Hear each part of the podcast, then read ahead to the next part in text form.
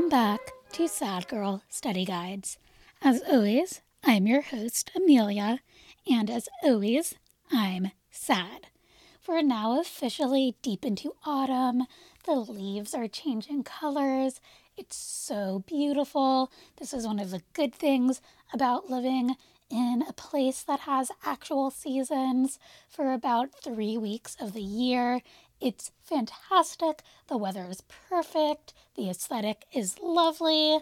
And then it's super cold for the next five months or so.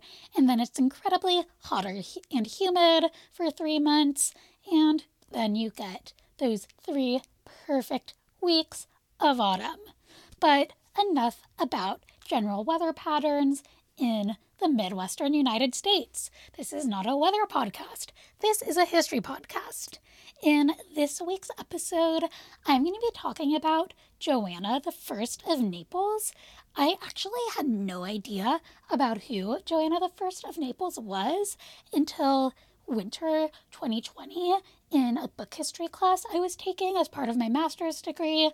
One of the guest lecturers in that class during the break that we usually had in class mentioned offhandedly Joanna of Naples and how she was married to a Hungarian noble. And I was like, hmm, that's interesting. And I stored that little factoid in my head. And then when I came to this series about bad noble about bad marriages, I was like, I wonder how that weird little marriage that I had once heard about turned out did some digging, and it turned out that Joanna of Naples had an absolutely shit show of a marriage. And not just one marriage. She had multiple marriages that didn't end so well. AKA, she is perfect for this series. Before we fully dive into her episode, however, I do want to give a slight content warning for abuse. Two of her husbands were, by the standards of 2020 pretty abusive to her, both physically and emotionally. I personally would consider Joanna a victim of domestic violence, although, of course, when she was alive, there was no conception of that. So, if that's something that is triggering for you, you might want to skip this episode. Or if you still are really curious about Joanna the First, and you should be, because in my opinion, she is really interesting, you might want to stop listening when I mention Louis of Taranto and her relationship with him after they get back to Naples, as well as her relationship with her third husband. With that, of, with that out of the way, let's dive in to the life of Joanna I of Naples. Her study guide has possibly being buried alive, anti popes, and not one, not two, but three pretty miserable marriages. Let's begin.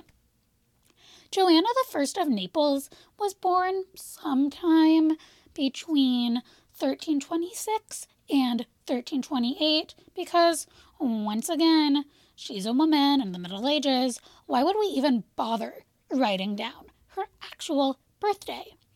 Her contemporaries, especially in Italy, almost certainly would have referred to her as Giovanna, but for the sake of this podcast, I'm just going to be calling her Joanna because that's how she's known to history, specifically American slash English history. And yes, tragically, I am an American, so I used so I use the anglicized version of names. Joanna's parents were Charles, the Duke of Calabria, and Maria of Valois, who was a direct descendant of Eleanor of Aquitaine. By the time Joanna was born, her parents had had three other children, but all three of those children had already died. Soon after Joanna's birth, her father died, and her mother also ended up dying by 1331 after giving birth to Joanna's little sister, whose name was Maria. Even though Joanna and Maria were young orphans, they were still decently okay in the world. And that was because Joanna's grandfather, her father's father, was Robert the Wise, the King of Naples. The death of Joanna's father put Robert in a bit of a tricky position. Charles was Robert's oldest son, so, according to Neapolitan inheritance laws, the throne should go to Charles's children, aka the baby Joanna. But some of Robert's younger children had by now given birth to boys who weren't literally infants, who could have been better candidates for the throne. Ultimately, Robert decided to keep the original inheritance plan in place because Naples traditionally was okay with potentially having women inherit the throne, so Joanna was going to be his heir. This idea was more than a bit controversial at the time because not only was Joanna a girl, she was, after all, a baby girl. But Robert insisted on the plan, and no one was going to say no to him because, as it turned out, Robert was an excellent king, and, well, you don't say no to a good king. In addition to making his granddaughter Joanna his heir, he also made her the Duchess of Calabria, the Countess of Provence, and the Princess of Salerno, which is quite a lot of titles for a baby. As a result of the whole dead parents slash grandfather being the king of Naples thing, Joanna and her little sister grew up at the court of Naples. By the 1320s, Naples was super prosperous. It was the center of the international grain market, so it was rich, and Joanna had a pretty good childhood. Not only was she living in one of the more lavish courts in medieval Europe, she also was living in a court where culture and education were a top priority. During Joanna's youth, major figures, including Petrarch and Boccaccio, would swing through her grandfather's court and later on would end up writing about her. While I wasn't able to find out a lot of details about Joanna's early life, I would feel somewhat safe saying that she probably knew how to read and write, given the environment she grew up in. In 1333, when Joanna was about six years old or so, Robert engaged her to one of her cousins, Andrew of Hungary. Robert was hoping that this marriage would keep Andrew's family from usurping the throne of Naples. Basically, Andrew's father's father technically should have inherited the throne of Naples way back when instead of Robert, but for various complicated political reasons, that did not happen. But the Hungarian side of the family was still pretty ticked off about it. And Robert was hoping that by marrying Andrew to Joanna, he could ease some of those family tensions. In 1333, the same year that the two got engaged, Joanna and Andrew got married. The two were around six years old, which makes the whole child marriage thing a little bit less creepy because at least we don't have a massively gross age gap. About 10 years later, in 1343, Robert died, and suddenly Joanna, at around the age of 15, was about to inherit the throne of Naples. However, because she was still only 15, she couldn't rule alone. And there was the whole scandal that she was a woman. To make matters more complicated, Robert hadn't been super specific about his succession plans, especially in terms of what would happen with Andrew's family and the throne. Because remember, technically they were supposed to inherit the throne instead of Robert, and even though Andrew and Joanna were now married, they still would like to have full control of the throne of Naples. Thank you very much. Robert did say in his plans that the throne would go to Joanna and her children, and then Joanna's little sister and her children, and then who knew? So, as a result, Andrew's family wasn't exactly pleased to be partially cut out of the succession, even though their descendants technically could inherit the throne someday if Andrew and Joanna had some kids. In addition to this little wrinkle, Robert had left behind about eight other male cousins who felt like maybe they should have the throne of Naples over Joanna. And these cousins are going to be waiting and waiting in the background. Because Joanna was not of age, there was a regency council put in place to rule Naples until she was 25 years old. Originally, this regency council was mostly run by Robert's second wife, Sancha. As it turned out, Sancha and Joanna were super close and worked very well together. This makes sense. Sancha had basically been the one to raise young Joanna. Most of the male advisors on the Regency Council were not a fan of Sancha running the show, so they quickly pushed her out of power and sent her to live at the convent of Santa Maria della Croce in Naples. And said convent did not have the best reputation. AKA, there were rumors that people who ended up at said convent got buried alive. And Sancha died about 18 months after being sent there. It's unclear whether or not she was buried alive. Once Sancha was out of the picture, Joanna's Regency Council started to fragment. At the same time, Naples was starting to see a bit of a financial downturn thanks to a series of bad harvests, so now was not the time for the ruling group of the city to break apart.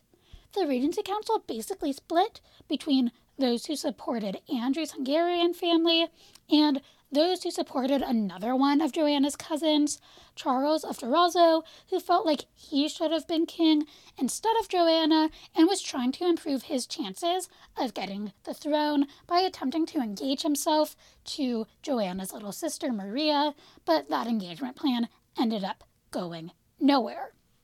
Despite all the Regency Council drama and backstabbing, Joanna still managed to have a nice little coronation featuring the Pope himself in 1344.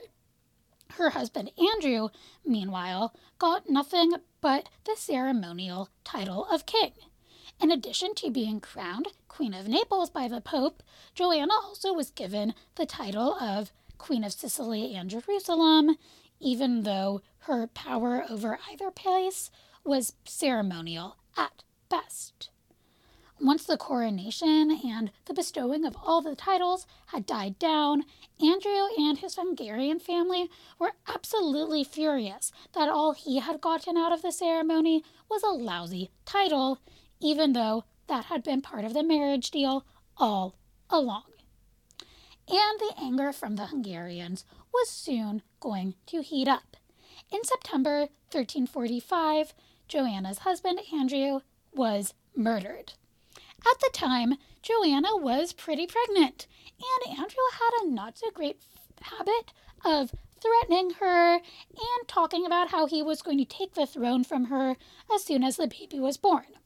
One night in September, after a particularly nasty round of threats from her dearly beloved husband, a group of armed men dragged Andrew out of bed and basically strangled him slash hanged him off of a balcony.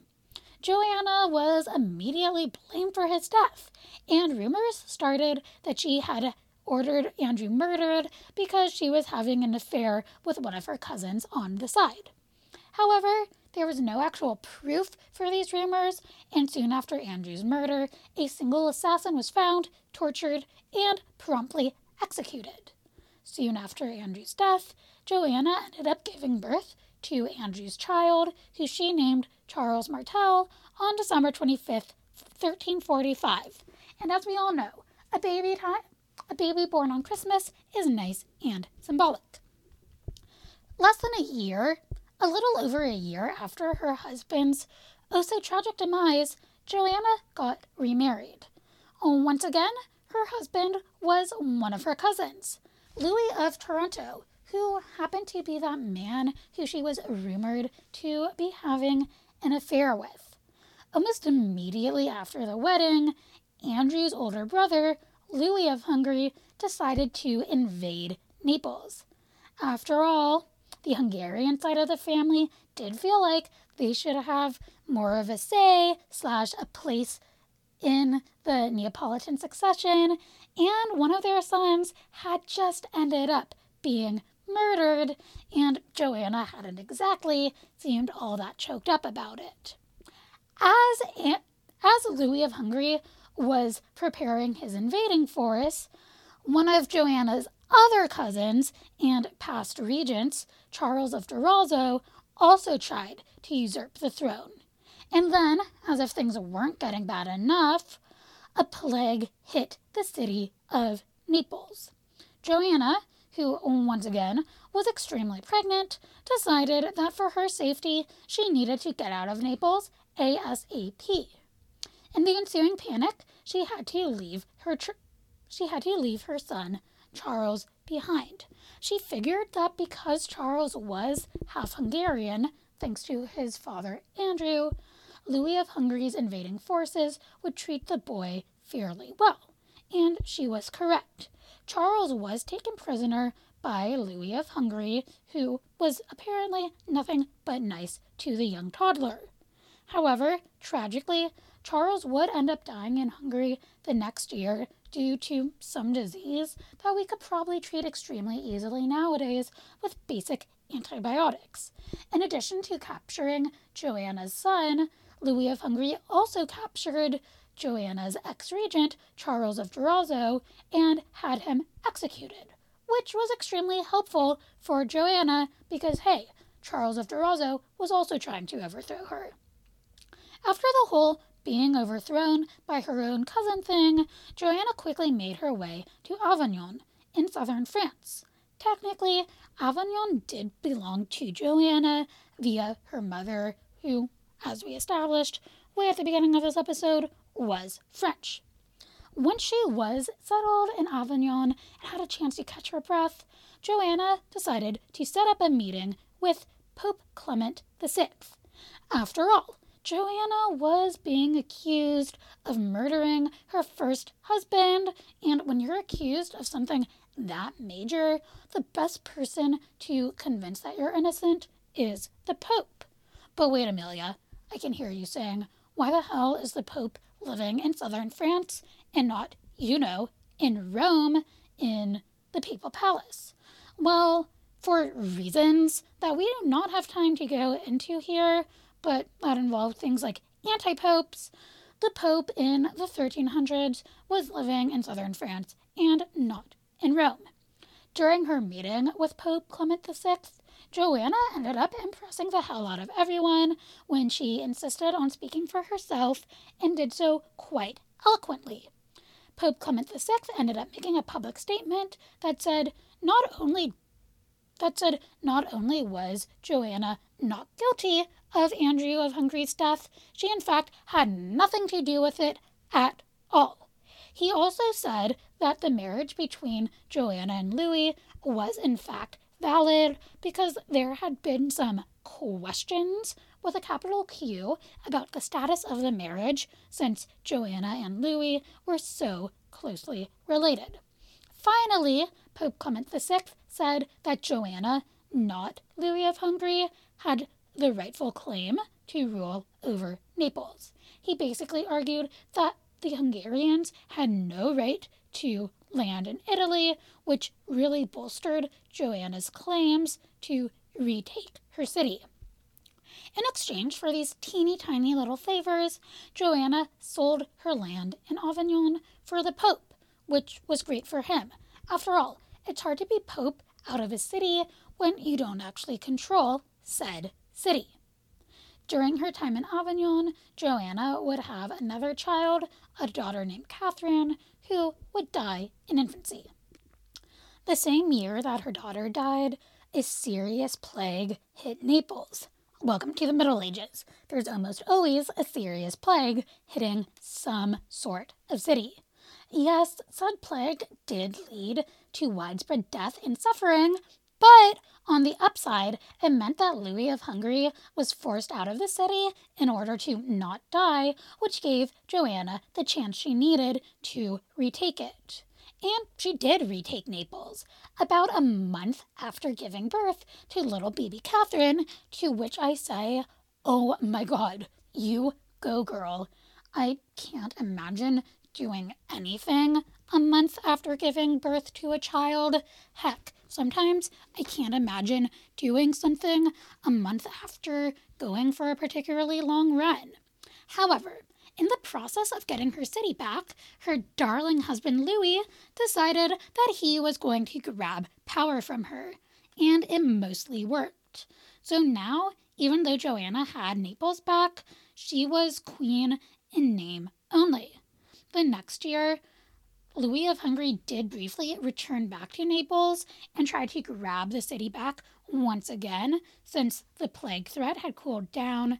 During the new siege, Louis did temporarily agree to share some minimal amount of power with Joanna, and this power sharing agreement did work because the Hungarians failed to seize the city, and Joanna and Louis managed to expand Neapolitan territory a bit. You'd think from this experience, Louis would realize that his wife was a competent leader and that he should work with her.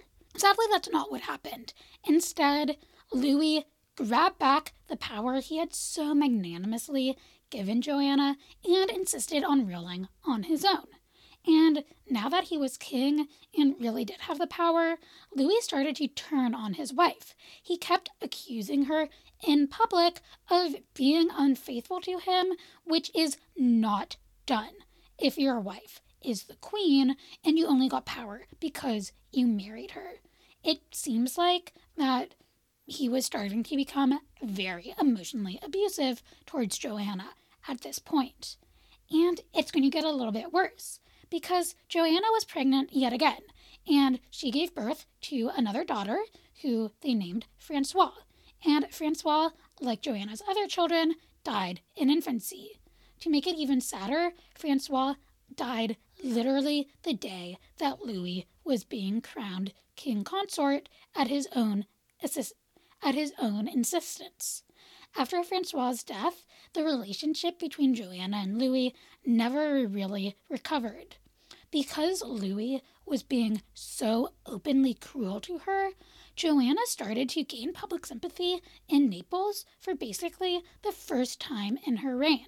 Prior to this, she was known solely as that heartless teenage queen who had had her first husband killed because she wanted to sleep with her sexy cousin. In 1362, Louis died, and for the first time in her life, Joanna was able to rule on her own. After all, she wasn't married to anyone, and she was over the age of 25, so that pesky little Regency Council thing was out of the way. And as it turned out, Joanna seemed to do a pretty decent job of ruling. Naples began to recover from the financial downturn of the plague and famine, and Joanna started to expand the city's cultural and educational opportunities, especially for women in the sphere of education. Joanna would end up getting married two more times because she did not have an heir, and that was starting to become a real problem.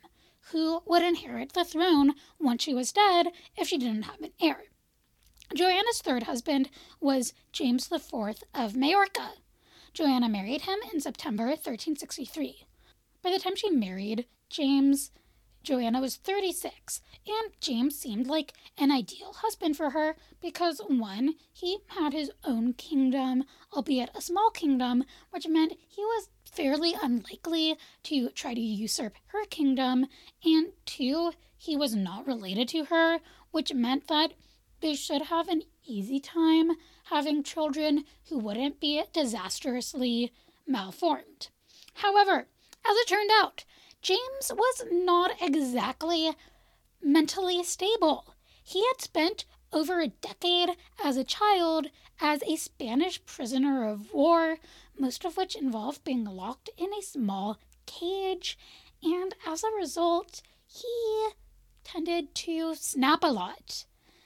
During their marriage, he had a not so great tendency to physically abuse Joanna to the extent that her ladies in waiting actively feared for the Queen's life. Luckily for everyone, James did not spend that much time at court. In 1367, he joined up with Edward, the Black Prince of Wales, to fight against the Spanish in Aragon and very quickly got himself captured. He'd spend the next few years in and out of captivity and then dealing with various illnesses before dying in Spain in 1375. Joanna and James did not have any children together, and he really wouldn't have any impact in Neapolitan politics after 1367. The year after James died, Joanna got married for the fourth and final time to Otto, the Duke of Brunswick. It seems like Joanna married Otto because, well, he was available and she needed a husband. This time, Otto was much lower ranked than Joanna, which meant that she was going to be in charge of the relationship. After all, her courtiers would not insult the queen by deferring to a mere duke.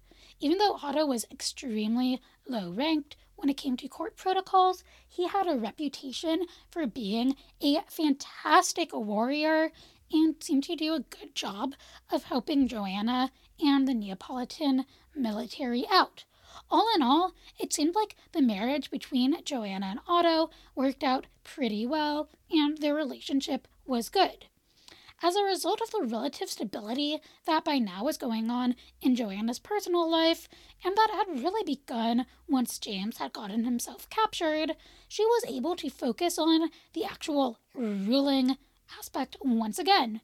And once again, it turned out that Joanna did a pretty good job at, you know, ruling her kingdom. Like her grandfather, she was able to turn Naples into a real powerhouse within the Mediterranean. Trade was booming, the economy was good. She also continued the tradition of Naples being a center of cultural and intellectual life. She became particularly close with two female religious figures, Catherine of Siena and Brigitta of Sweden.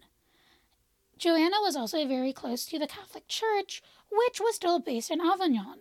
She had been lending them a good amount of money, which meant that she had a decent amount of sway in church affairs. She ended up being key to the organization of a peace treaty between the, papacy, the papacy and Florence, and Florence was the most powerful state in the Italian peninsula, which says quite a lot about Joanna's level of power on a more international stage. However, in 1378, things began to fall apart for Joanna. That year, the Pope at the time, Gregory XI, died. After his death, a split started in the Catholic Church over if they should continue on in Avignon or if they should move back to Rome, aka the center of the papacy.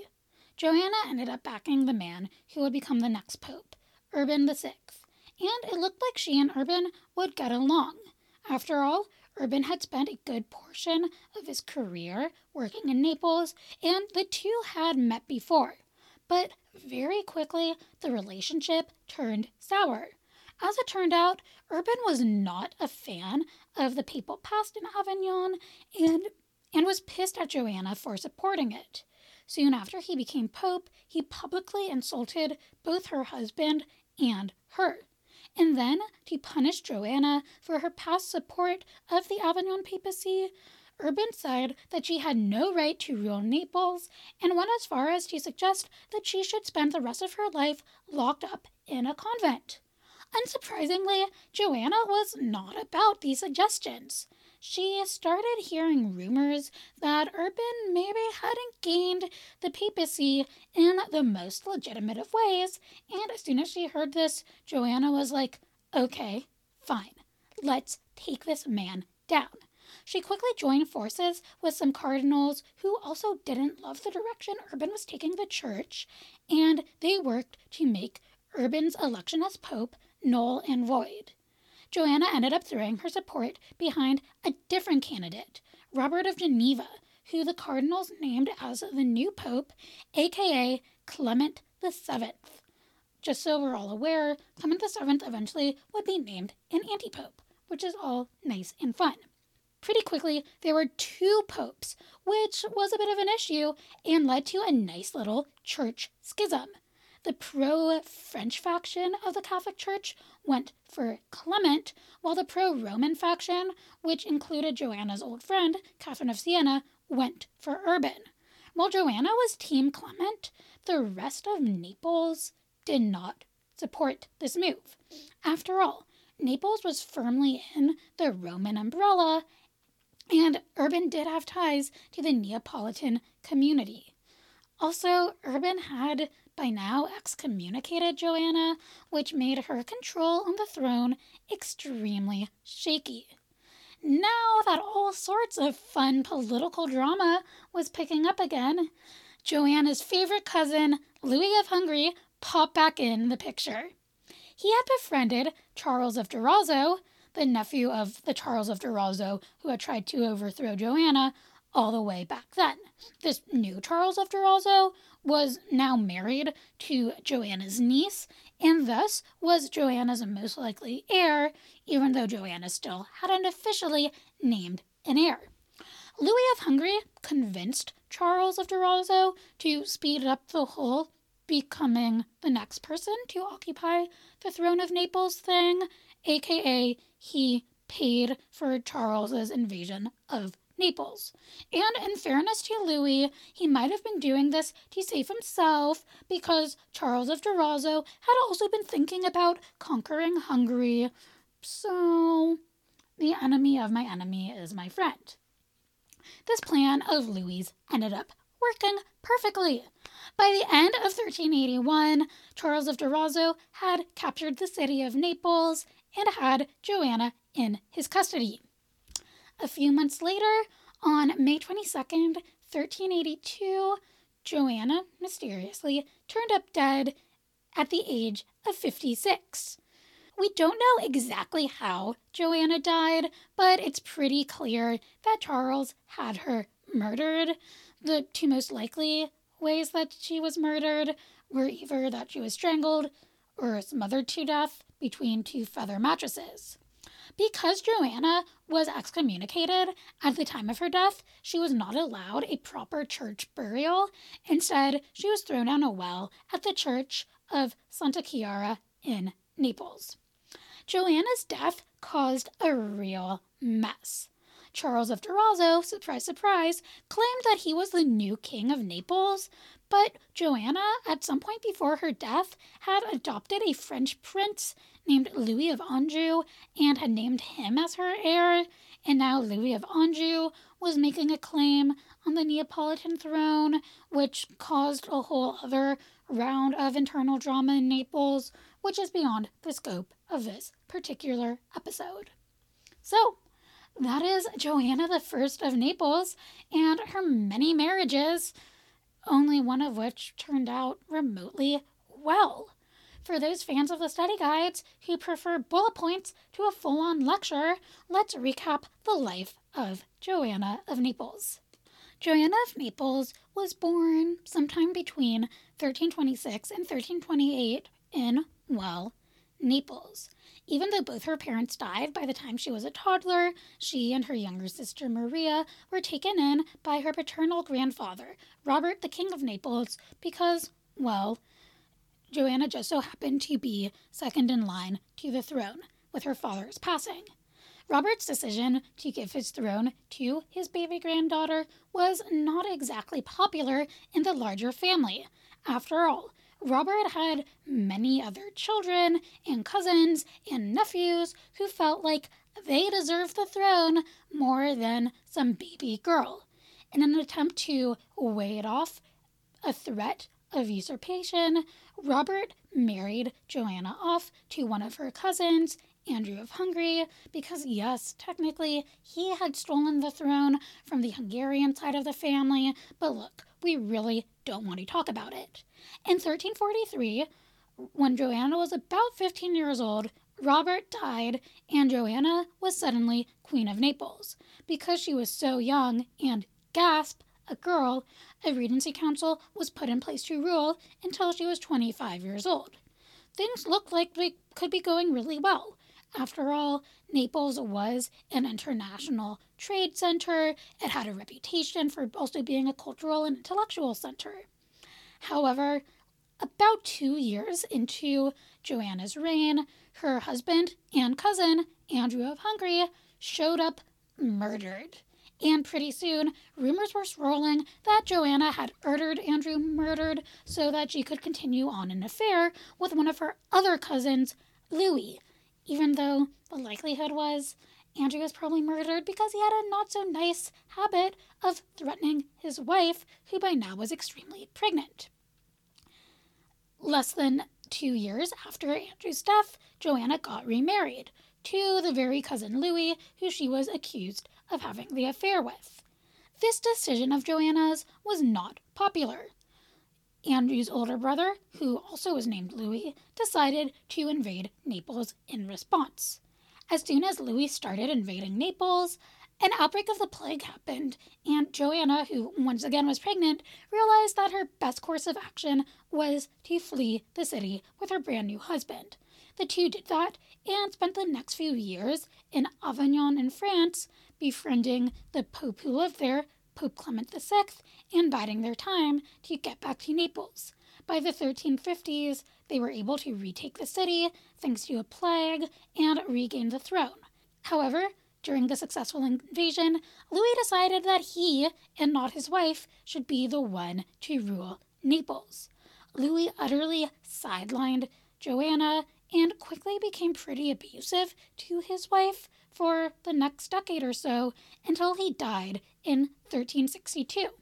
For the first time, Joanna was able to rule on her own. She wasn't married, and since she was over 25 years old, she no longer had to deal with a regency council. As it turned out, she was a pretty great ruler. Naples continued to do economically well, and she reestablished it as an intellectual and cultural center, maintained a fantastic relationship with the Catholic Church, helped organize some peace treaties, etc., etc. She got married two more times. Her third husband, James IV of Majorca, was a major abusive piece of shit, but luckily for everyone, he was more interested in fighting with Edward, the Black Prince of Wales, and getting captured by the Spanish army than doing any ruling, and he died while in captivity in 1375. Luckily for Joanna, her last husband Otto, the Duke of Brunswick, seemed like a sweetie. He was much older than Joanna, was an excellent warrior, and thanks to the huge gap in their ranks, he was content to sit back and let his wife rule. And Joanna continued to rule and had another few good years of ruling until 1378 when then Pope Gregory XI died. Gregory XI's death started a bit of a schism in the Roman Catholic Church. Initially, Joanna backed the man who would become the Pope, Urban VI.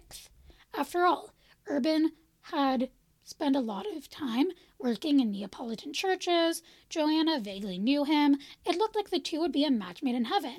But Urban hated the papacy in Avignon and was not pleased that Joanna had been a fan of it, and started suggesting that Joanna had no right to rule Naples and should get herself into a convent. So Joanna switched sides and started backing the anti pope Clement VII. This caused a whole lot of political drama in Naples. Sensing an opportunity to take advantage of this political drama, Joanna's old nemesis, Louis of Hungary, popped back in the picture.